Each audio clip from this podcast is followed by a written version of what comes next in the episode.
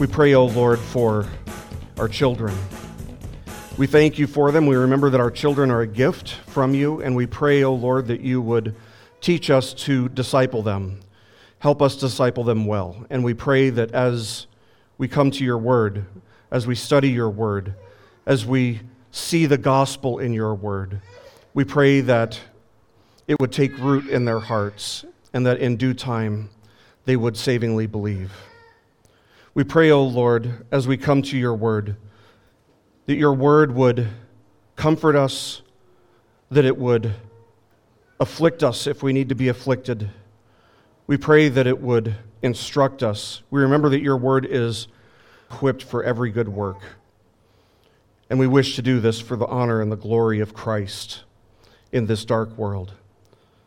So please, by the power of the Holy Spirit, Lord, give us understanding and not only understanding, but conviction to apply your word to our lives in order that Christ may be glorified in all that we do.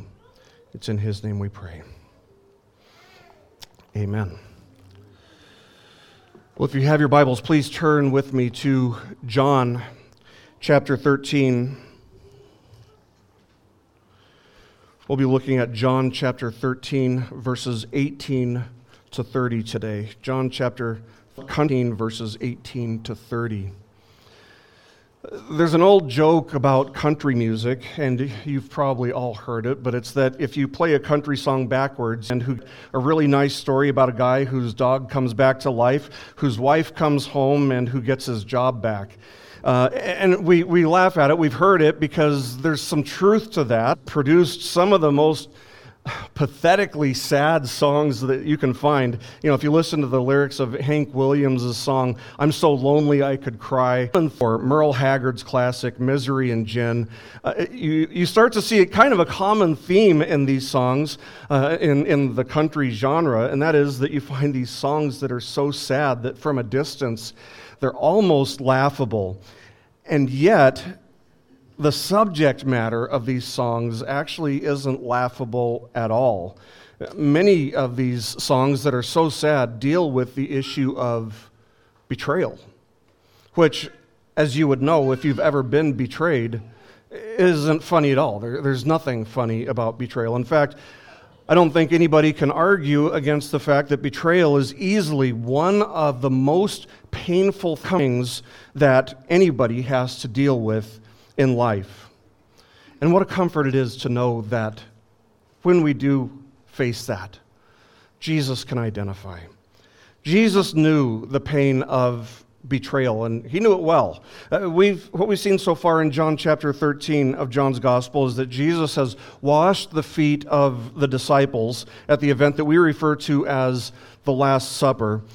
And we saw that there were really two purposes to it. It was an example for the disciples to follow, yes, in serving one another in, in humble sacrificial love, but it was also, first and foremost, an object lesson designed to teach us of our need to regularly come to Jesus for cleansing. And yet, Jesus, while he was doing this, dropped a hint for us and for the disciples about what was about to happen. He washed all their feet, and then he told them, Not all of you are clean. He wasn't talking about their feet, of course. Now, John told us that Jesus said this with his betrayer and, and ghastly in mind. The abhorrent and ghastly betrayal that Jesus hinted at will now be set into motion as we continue studying this chapter you have to wonder how did Jesus know, and yet the disciples didn't know? How did Jesus know that he was about to be betrayed? There are a few answers. Let's start with the obvious one. Uh, maybe somebody told him. Maybe, um, maybe because he's both fully man and fully God. Maybe uh, the Father told him. Maybe it's. I mean, it's possible. He, I mean, he experienced a communion with the Father, a fellowship with the Father, a, a, close intimacy with the Father that no other had. And so it's entirely possible that somebody else revealed it to him, or that the Father revealed to Jesus that he was about to be betrayed. But I don't think that this is the only way that Jesus knew. In fact, I don't even think it's necessarily the most probable way that Jesus knew. Because a second way that Jesus could have known that he was about to be betrayed is by reading the Old Testament scriptures. Because there are so many prophecies found in the Old Testament which actually pointed to the fact that the Messiah would be betrayed. Uh, so prophecy could have revealed this to Jesus. Jesus may have understood exactly what was going to happen because it's foretold in the Old Testament. And prophecy is important. It, it feeds Christianity apart from every other ideology, every other philosophy, every other religion in the world, because throughout Scripture, what we see is some very, very specific prophecies uh, get fulfilled. Prophecies about, for example, when Jesus would be born, uh, prophecies about where he would be born and what he would do for Jerusalem for the Passover. There are all kinds of prophecies throughout the Old Testament about kings, about empires, about nations, about events that were going to transpire, all of which we see fulfilled, thus validating the truthfulness of the scriptures.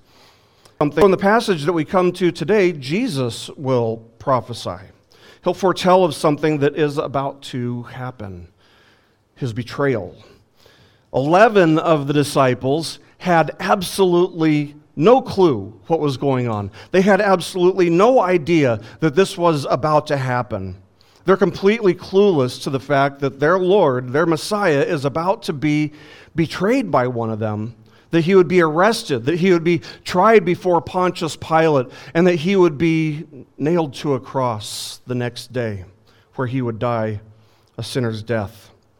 And so, as these events all unfold very quickly, we'll see that the point of this passage is that we must examine ourselves to make sure that our hearts are truly devoted to Christ, because the person who turns away from Christ risks entering into what you would call an eternal night, a never ending spiritual darkness. So, Jesus, having told the disciples that they and, and, and that we are blessed if we serve his sheep in the same way that he served his sheep, that is, with humility, with love, with uh, self sacrifice, Jesus now turns his attention back to this issue the fact that one of the disciples isn't clean. As he warns that this blessing that he has just talked about will not be experienced by all of the disciples. So we start in verses 18 to 20. We read this. I do not speak of all of you. I know the ones I have chosen, but it is that the scripture may be fulfilled. He who eats my bread has lifted up. When it does occur, you may believe that I am he. Let's just stop there. He says, I do not speak not of all of you. He's talking about this blessing. I do not speak of all of you. In other words, the blessing that can be found in giving ourselves away, in, in serving Christ's sheep in service to them, will not be known or not be experienced by all of the disciples. In fact, he wasn't even instructing all of the disciples to serve one another. He wasn't instructing the one who wasn't clean. He wasn't speaking to Judas. See, a goat has no place among the sheep. A goat has no place among the sheep, much less does a goat have any responsibility or privilege of serving the sheep. No, the blessing of serving the sheep does not belong to a goat at all. And even if they were to sneak in and find a way to pass themselves off as sheep, which happens, by the way, they will still not know the blessing that Jesus has promised because they cannot and they will not do it from the right motives. They won't do it from a position of love. They won't do it from a position of humility. They won't do it self sacrificially, the way that Jesus served his sheep self sacrificially. So then, to whom is Jesus speaking? He tells us when he says, I know the ones I have chosen. So the chosen ones are the only ones capable and qualified to experience this blessing. So there's this distinction, there's an implied distinction being made among the disciples. There were some who were chosen, but not all of them were. Some of them were elect, chosen by God in eternity past, by grace alone. More. It's interesting that Jesus says that he knows the ones that he has chosen. So it's not that he doesn't know the person who wasn't chosen. It's not that he doesn't know Judas in a relational sense. He does know Judas. Of course he did. And it wasn't that he didn't know Judas in, a, in an intimate, you know, very personal sense either. They spent three years together. So, of course, he knows a lot about Judas. Uh, of course, he knows everything about Judas. They spent three years ago, so three years together. So, what does Jesus mean? What he means is that he has set his love unconditionally upon those he has chosen, upon most of them, but not all of them. All the disciples were chosen as disciples by Jesus, yes, but not all of them were elect. And so Jesus continues saying, But it is that the scripture may be fulfilled. Here's the prophecy that I was talking about but the scripture may be fulfilled He who eats my bread has lifted up his heel against me. Now, one of the things, if you look down at your Bible, one of the things that you should notice when you're reading your Bible is the, when the words are in italics or there's some other kind of designation, like the word it is should have some kind of designation there um, in italics or, or whatever. Uh, some kind of designation that informs us that those words weren't in the original, but that they've been added by the translators for the sake of clarity to make a, a more accurate or more understandable translation. In this case, however, I actually think that the sentence reads better without those words. Uh, it, it, would say, But that the scripture may be fulfilled, he who eats my bread has lifted up his heel against me. So Jesus informs the disciples in verse 19 that the reason that he's telling them what is about to transpire is why? So that they would believe that he is he, that I am he, he says. Once again, you'll notice that the word he there is in italics at the end, uh, that it's added by the translators. And we know that when Jesus talks like this, when he says, so that you may know that I am, what's he really saying there? What he's really saying is, I am God. It's a reference back to Exodus chapter 3, verse 14. So when he uses those words, I am, or in the Greek, ego eimi, we know that he's referring to himself as Yahweh, as God incarnate.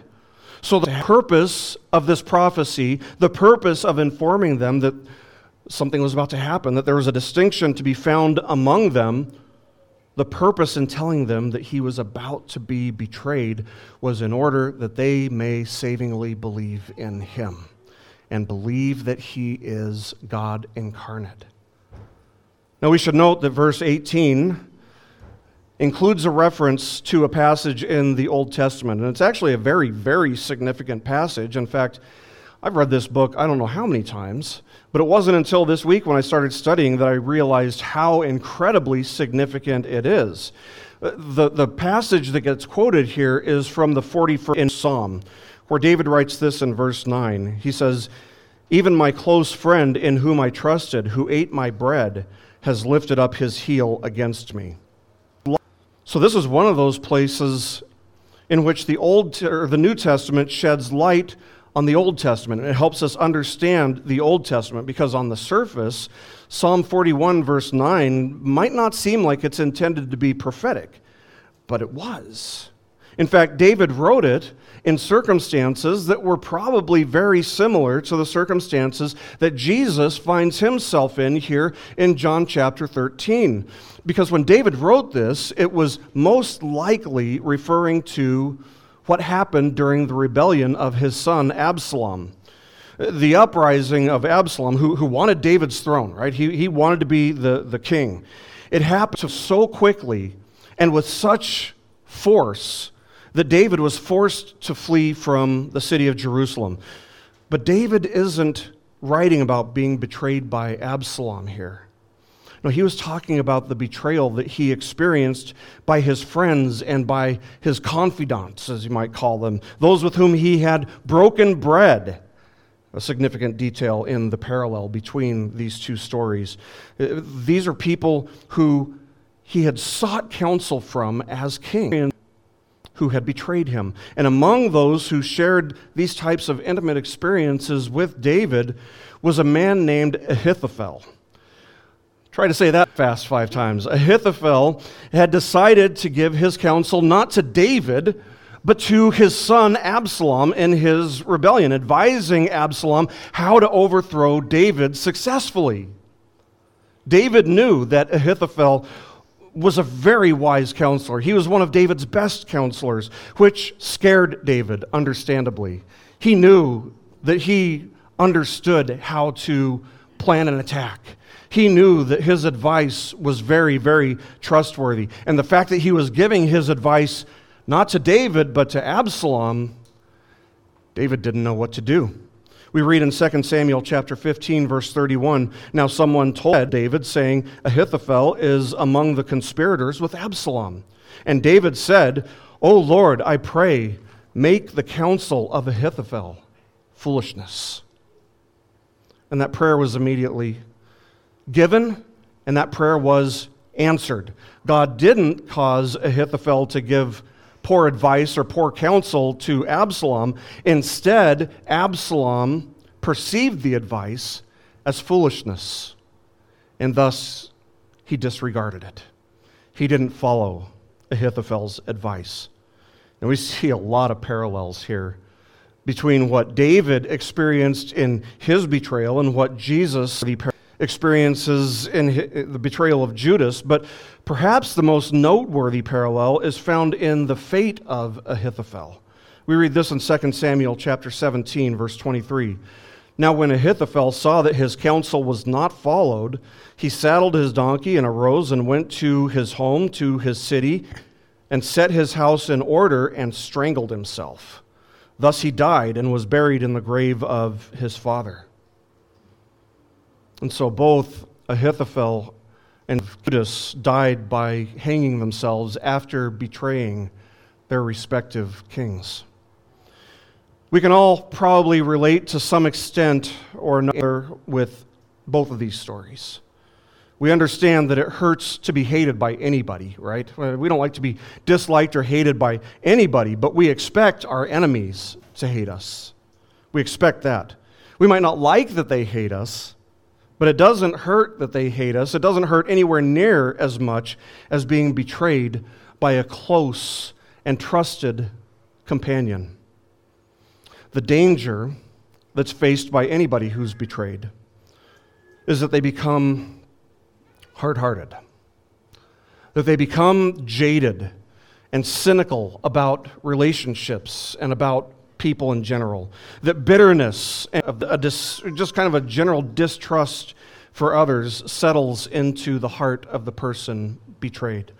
And that's a dangerous, dangerous place to be. But what's noteworthy in our story about Jesus here is that this doesn't happen to him. No bitterness settles into his heart. He doesn't become jaded. He doesn't become hard hearted. Instead, he felt troubled in his spirit. Let's continue with verses 20, 20 to 22. Jesus says, Truly, truly, I say to you, he who receives whomever I send receives me, and he who receives me receives him who sent me. When Jesus had said this, he became troubled in spirit and testified and said, Truly, truly, I say to you that one of you will betray me. Of The disciples began looking at one another, at a loss to know of which one he was speaking.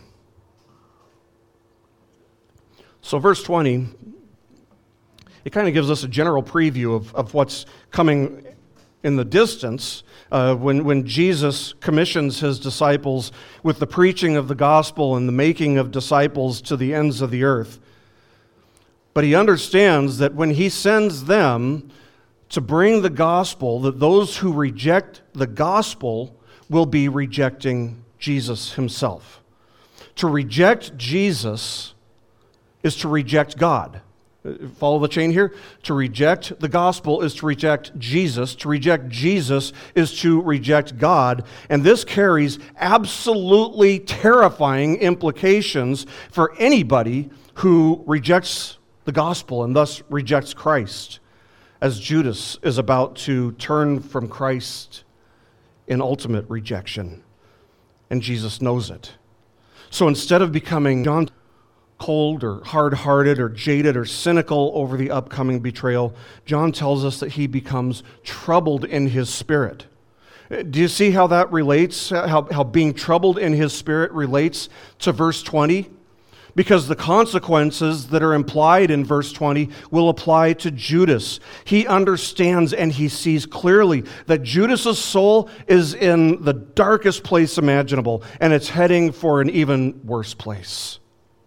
He's fully aware of the fact that the same disciples who, the same disciple who moaned and whined and complained about Jesus being anointed with a bottle of perfume worth 300 denarii is about to sell Jesus out for 30 pieces of silver. How dark does your heart have to be? How, how dark does your soul have to be to sell it and to seal your fate for just 30 pieces of silver. That's not rich. That's just a little bribe. How dark does your soul have to be to say, that's worth my soul? When Jesus says anything that starts with the words truly, truly, or verily, verily, depending on what translation you use, it's not that it has a mere possibility of being true or of transpiring. No, the words truly, truly, or verily, verily remind us to listen very closely to what Jesus is about to say because it is good as gold. It is true. If it's something that's going to happen, it is going to happen, guaranteed. What's amazing to see is that the disciples, when they're told that Jesus is about to be betrayed, when he tells them, they are just completely stunned. They're completely confused because not a single one of them apparently had any idea that this was about to take place. They had no idea what Jesus was talking about. What? So, somebody's about to betray you? Uh, uh, one of them was, was going to betray their master, the Lord Jesus? And so they're, they're confused. They're, they're not sure what to make of it. They don't know who it could be. Who could it possibly be? They apparently hadn't heard any chatter. They hadn't overheard any rumors. They hadn't heard of any conspiracies or anything that would hint that anyone was plotting such a wicked and evil thing. So they're completely clueless about this. But the thing that strikes me so profoundly about this reaction by the disciples is that none of them knew the dark, dark place that Judas's soul was headed. None of them saw the condition of Judas's soul as this was unfolding. None of them suspected him at all. None of them said, "Oh, well, I've been noticing Judas. He's kind of been stealing some money from you know the coffer. He's, he's been taking some of some of our money. So you know what? I, I bet you it's him. Nobody has any idea that it's him. As far as they're concerned, he's one of the family. He's an equal among them. None of them suspected him at all. And that is a vivid and powerful reminder, friends, of how difficult, how incredibly difficult it is to accurately assess the condition of a person's soul. How difficult it is to tell when somebody who seems to be following Jesus isn't really.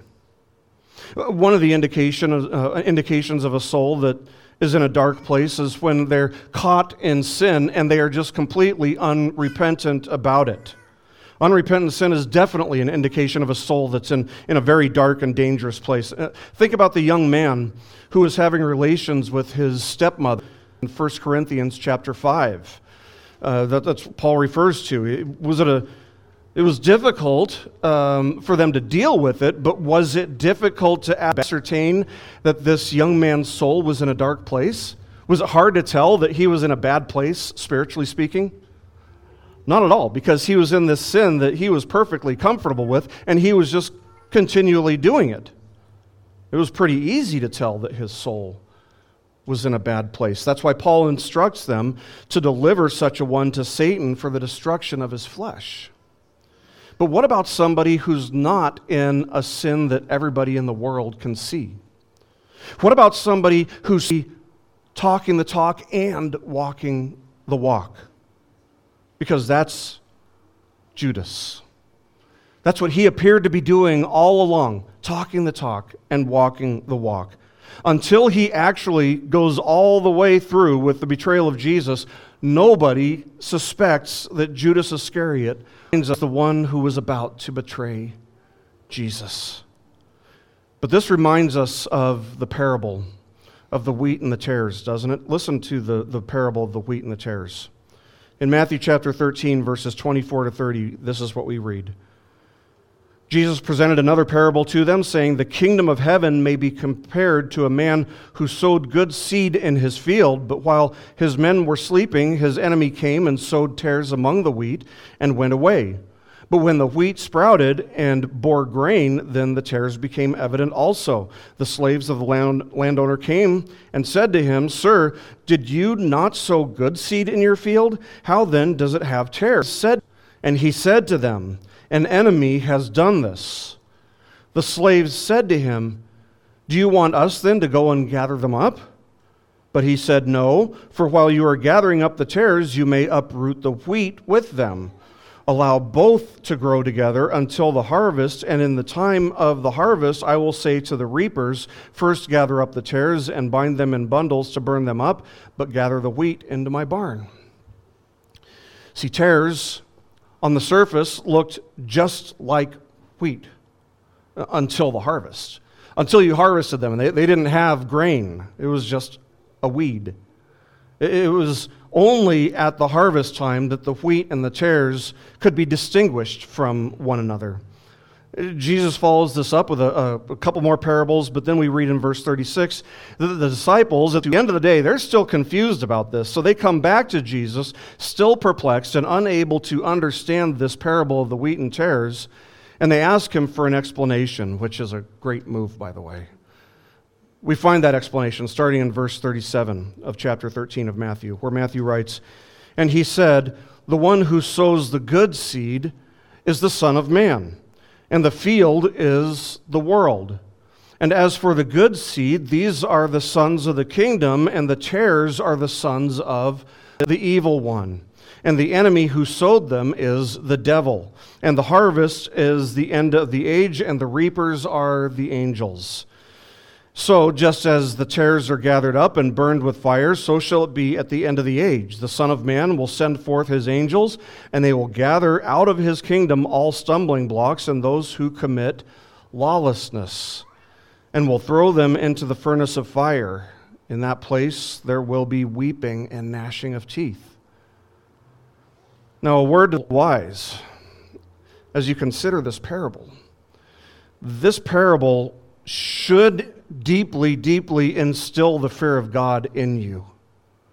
The parable is a picture of the visible church. See, there are two churches there's the visible church, and then there's the invisible church.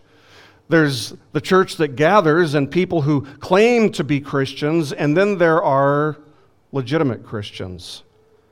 And it tells us, this parable tells us that there will be true and false converts, legitimate mixed together. There will be non Christians who claim to be Christians mixed in with legitimate Christians. And we won't always be able to distinguish between the two. And in fact, uprooting them is not our job because if we were to try to uproot them, what would we do? We would select wrongly. We'd actually uproot some legitimate Christians in doing so. So that's not our responsibility. Now, maybe in time, the proverbial tares will fall away from the faith as apostates. It happens. People fall away from the faith. They renounce their faith, they renounce any affiliation with the Lord Jesus for whatever reason. That will reveal their true nature as tares. Or maybe they'll be ensnared by a sin that they refuse to repent of. that they refuse to turn from. Like the case of the young man who was having relations with his stepmother in 1 Corinthians chapter 5. Uh, we exercise church discipline in such a, uh, such a case in hopes of the person repenting and being reconciled to the Lord and to his people, which, by the way, is exactly what happened to that young man in 1 Corinthians chapter 5. Uh, we find out in 2 Corinthians that he did repent. But Judas Iscariot reminds us that it's not always possible for us to correctly assess the condition of the souls of others. In fact, here difficult us that it is very, very difficult, dangerously difficult. Ultimately, Jesus tells us the wheat and the tares rated at the end of, of the age by the angels. So, two applications here. Number one, we must be extremely careful, extremely cautious about passing any kind of judgment on the condition of the souls of others. And number two, we would be very wise to keep all of this in mind and to examine ourselves regularly to ensure that we are not like Judas, that we're not practicing the kind of lawlessness that's characteristic of the tares. The disciples are perplexed. They're, they're confused about what Jesus has told them, about what he has revealed. Matthew tells us in, in his account of this, he says, Being deeply grieved, they each one began to say to him, Surely not I, Lord. And that was the right question for them to ask. Notice that when they're asking that question, that nobody's saying, Surely not Peter, surely not John, surely not this guy or that guy or whoever. No, instead of pointing fingers, they're examining themselves. They're inquiring about their own selves. But here's the gist of this application, and it's, it's a very, very important one. If we are regularly examining our hearts before the Lord as we ought to, it is virtually a sure thing that our souls are not in a dark place if we are examining ourselves regularly as we ought to be, if we are examining ourselves, our Lord truly, then it is virtually guaranteed that our souls are not in a dark place. The person whose soul is in a dark place doesn't examine themselves before the Lord. They can't stand to. They can't stand to. They, they at least they go through the motions, maybe. They may even fool themselves. They, they at least fool everyone around them, but it's very likely that such a person is actually aware of the fact that they're just kind of going through the motions, that it's not really doing anything for them. But maybe there are social benefits, maybe there are other benefits, but most of the time I think they are very keenly aware of the fact that they are just going through the motions. And they get tired of it eventually. That's where apostasy comes in. In the words of Richard Phillips, he says, quote, It is virtually certain that those who inquire of the Lord about their own hearts will not be the ones to bring trouble. End quote. The most despicable reaction to this revelation that Jesus gives them, the most despicable reaction in any of the gospel accounts, is what we're told Judas says. Matthew 26, 25 tells us that Judas looked at Jesus and said, Is it I, Rabbi? Like, you have got to be kidding. Judas knew that it was him. He's already made a deal with the religious leaders who want him to betray them. He's already made a deal with the devil. He has a long history of lending his ear to the devil. This was just a wicked, wicked response to Jesus revealing that he knew that he was about to be betrayed. Let me ask you this, though. What should Judas's response have been here? When Jesus reveals, I'm about to be betrayed, what should Judas have done? He should have repented. He should, us should do. Repented and begged for mercy. And that's exactly what any of us should do if, while we're examining ourselves, we find our faith or our obedience or anything about us to be lacking in true obedient faith and devotion unto Christ. Repent. Beg for mercy. God is quick, quick to show mercy. Apostasy and vain professions of faith are a very real danger, not only to every church, but to every Christian. That's something that we should constantly be aware of. But don't get caught pointing fingers at others before you examine yourself. We must examine ourselves regularly to make sure that our own hearts, first and foremost, are truly devoted to Christ because the person who turns away from Jesus risks entering into the eternal night, a never ending spiritual darkness. Let's continue looking at verses 23 to 30. John writes, There was reclining on Jesus' bosom one of his disciples whom Jesus loved. So Simon Peter gestured to him and said to him, Thus, tell us who it is, who it is of whom he's speaking. He, leaning back thus on Jesus' bosom, said to him, Lord, who is it? Jesus then answered, That is the one for whom I shall dip the morsel and give it to him. So when he had dipped the morsel, he took and gave it to Judas, the son of Simon Iscariot. After the morsel, Satan then entered into him. Therefore, Jesus said to him, What you do, do quickly. Now, no one of those reclining at the table knew for what purpose he had said this to him. For some were supposing, because Judas had the money box, that Jesus was saying to him, Buy the things that we have need of for the feast or else that he should give something to the poor. So, after receiving the morsel, he went out immediately, and it was night. Interesting hints at the relational dynamics between the disciples and Jesus. To understand what's taking place and, and where everybody's seated and the relational dynamics that are kind of taking place here, you first have to eliminate that picture that all of us have seen of Jesus and the disciples at the Last Supper that was painted by Leonardo da Vinci, because it didn't look anything like that. In that painting, everybody is seated upright, nobody's leaning, uh, even though the text says that they were leaning. Uh, in that painting, everybody's seated upright, and uh, they're at a very medieval uh, Western style table and chairs. Uh, no, the men would have been seated at a very low table, uh, a table shaped like a U, and each would be leaning on their left elbow with their feet uh, projecting out from under the table and going away from the table. And they would then use their right hand to eat, so that they're, they're leaning on their left elbow, using their, their right hand to eat.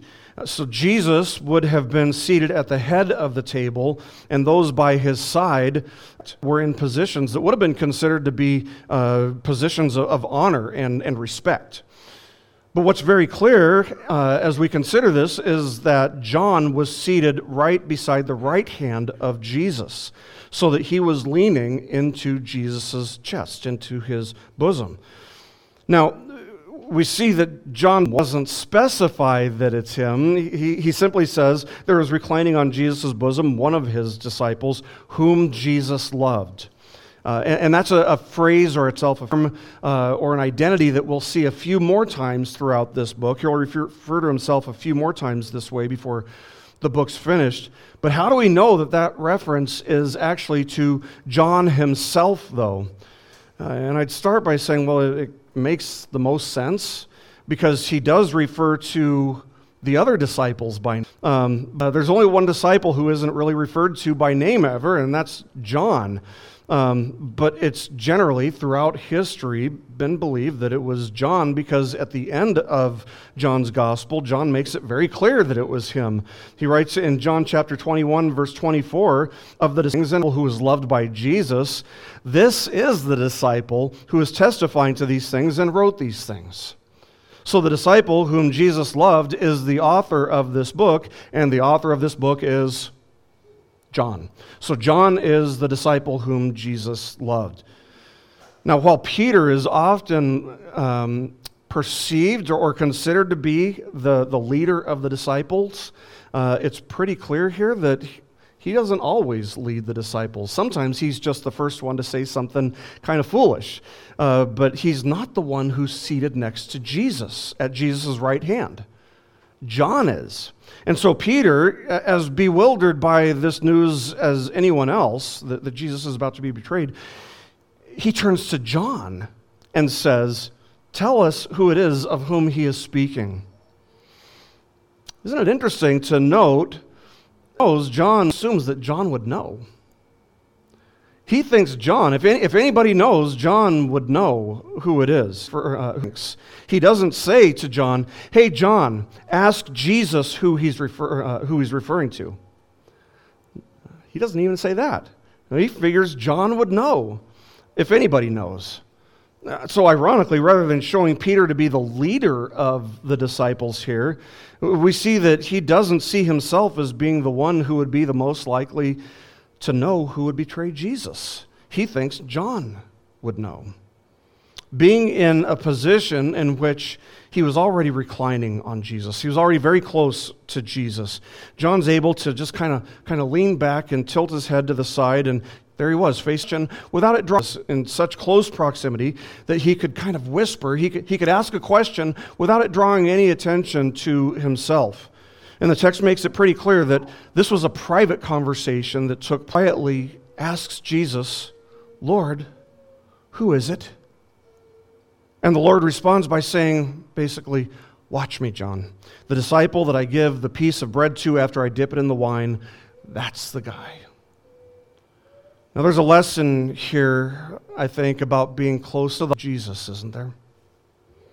Of course, there is the one who's closest to the heart of Christ is able to gain truth, able to gain insight that those who aren't close to Jesus won't gain. And, and there's a further lesson here about giving, uh, about going straight to Jesus with questions, straight to the Lord with questions or concerns that we might have. Isn't it kind of strange that Peter goes to John instead of going straight to Jesus? Couldn't he have gone straight to Jesus with this question? Of course he could have. But he goes to John.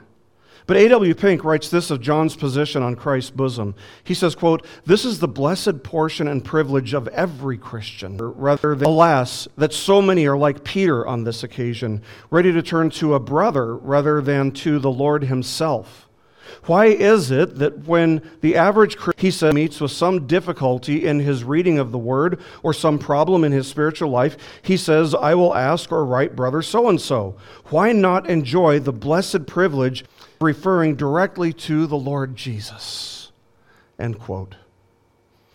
And by the way, that isn't to say that you should never ask a friend or never ask your pastor for help. It is to say that you should always be sure to spend time in, in prayer and meditation when you come to a passage or an issue that you're struggling with. But those who draw near to the Lord's heart will find priceless truths and insight that you won't be able to gain from a distance. Now, there's a very subtle su- suggestion. Judas was also clearly seated in very close proximity to Jesus. It's even possible, Jesus maybe it's even likely that Judas Iscariot himself was seated at Jesus' left hand in a position that, just like John has, seated after all, his, his right hand signifies honor and, and respect and, and favor. After all, it didn't catch anybody else's attention as being kind of odd that Jesus dipped a morsel in wine and only handed it to Judas and not to anybody else. Well, why would that not seem weird to anybody else unless Judas was seated right next to him? Nobody said, Hey, Jesus, I want some too. So Jesus probably had Judas at his left hand. We should understand that in, in that culture, for the host to share food from his own plate with a guest was an expression of honor. R.C. Sproul once noted, quote, in the ancient Near East, to be shared was considered a heinous crime, but far more. But I don't want you to miss one very important thing in the midst of all of this. I don't want you to miss Jesus' attitude toward Judas. Don't miss the grace and the compassion of Jesus in this moment. He knows what's going on, he knows what's about to happen, he knows where Judas's heart is. He knew that Judas's soul was in a dark, dark place and that Judas was about to betray him, and yet he gives Judas one opportunity and one reason after another and after another to repent. Dark heart. Change the course and the trajectory of his cold, dark heart. He thereby gives us yet another example to follow in, doesn't he? When somebody has betrayed you, when somebody has wronged you, can you show the grace and compassion and kindness? And instead of taking the morsel of bread, Judas should have declined it and said, Lord, you know it all. You, you see my heart, and why are you showing me so much grace? Why are you showing me so much compassion and honor in this moment? All I can do is beg for mercy and ask that you would shine the light of your love on my cold, dark heart. I can't go through with what I've planned. That's what Judas should have done at this point. But he didn't. And so we read after the morsel, after taking the morsel, Satan then entered into him. Therefore, Jesus said to him, What you do, do quickly. Which the disciples still didn't understand. They thought something else was going on. So they didn't hear the response that Jesus gave to John. That was in close proximity. This whole thing with Judas, that was in close proximity. Now we know that Judas was already dealing with the devil. We saw back in verse 2 of this chapter. So was, the wheels were already turning. The, the, the plan was already in place. Judas had already been giving his ear to the devil long, long before this point right here. Satan had convinced him to use his position to steal money from Jesus and the disciples, as we learned earlier. But Judas reminds us, friends, of the danger of playing with sin. It's not a toy to play with, it is a poison to avoid. It always takes us so much further than we initially think it will. We think, we think it's going to take us to, to Las Vegas with all the glitz and glamour, but no, it drives right through Las Vegas and it goes to the valley of death and it drops you off there. Sin always takes us further than we think it's going to take us. Listen to the words of J.C. Ryle. He writes this. He says, quote, Once let a man begin tampering thoughts of the devil, and he never knows how far he may fall. Trifling with the first thoughts of sin, making light of evil ideas when first offered to our hearts, allowing Satan to talk to us and flatter us and put bad notions into our hearts, all this may seem a small matter to many. It is precisely at this point that the road to ruin often begins. He that allows Satan to sow wicked seeds, wicked thoughts, will soon find within his heart a crop of wicked habits. Happy is he who really believes that there is a devil and believing watches and prays daily that he may be kept from temptations. End quote.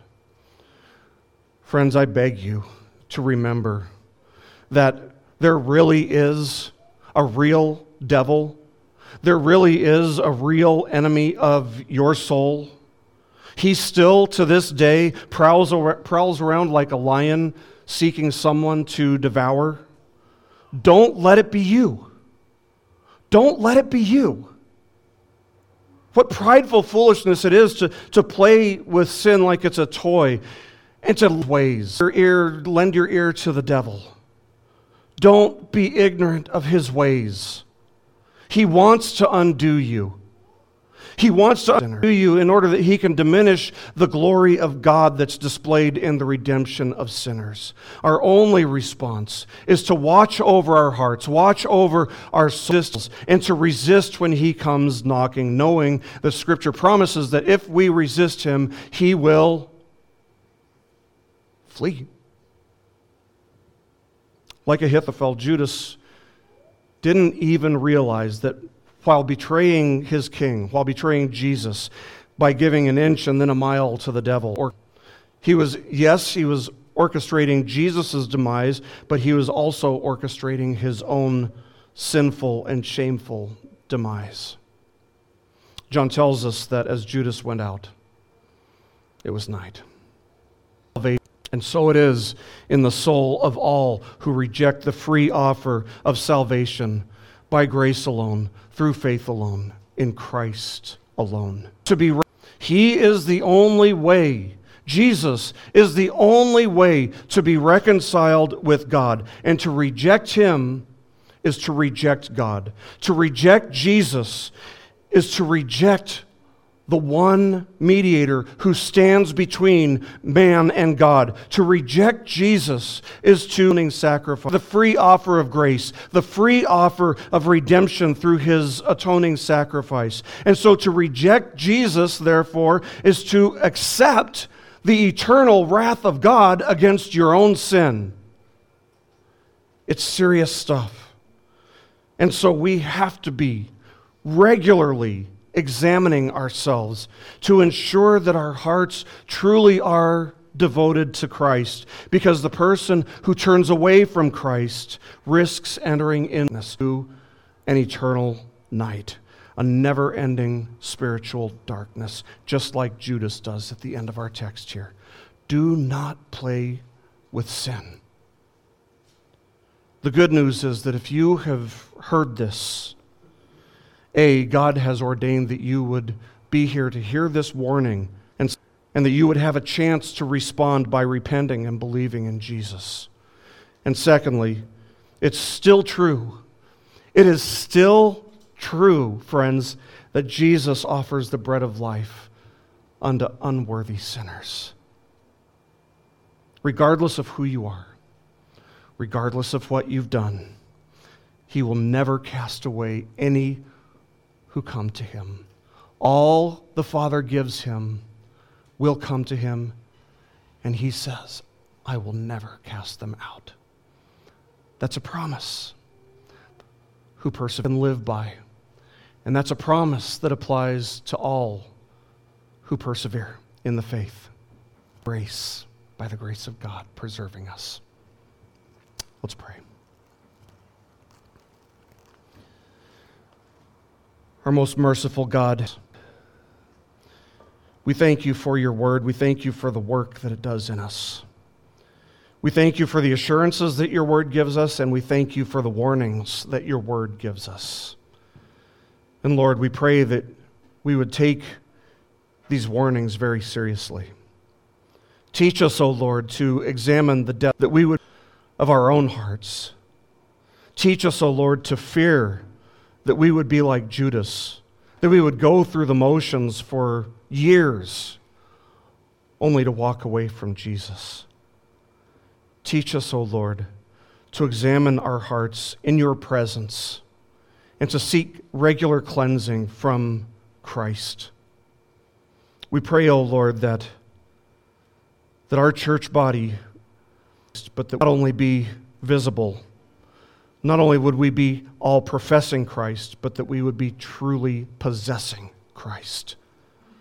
We pray, O oh Lord, that as we examine our hearts, you would assure us of your love and of your grace and of your unfailing, Lord, covenant that you have with your people. Teach us, O oh Lord, to walk in your path, to walk in the light of your path in the light of your presence for the glory of Christ. In his name we pray. Amen. This message has been brought to you by BibleStudyPodcasts.org. We are a listener supported ministry. If this is your first time listening to us, we thank you so much for joining us and we ask nothing further from you. But if this is a ministry that you rely on for regular spiritual teaching, we do depend on your financial support to keep us going and growing. If you'd like to make a donation to BibleStudyPodcasts.org to keep us going and reaching thousands of people around the world, you can go to our website, BibleStudyPodcasts.org, and you can make a donation on the right hand side by clicking on the support box. Again, we do rely on your support, and we thank you so much for your financial participation in this ministry, which enables us to continue in our mission of teaching timeless truths in these truthless times. God bless you. Thank you so much for listening today, and keep growing closer to Jesus. Take me deeper.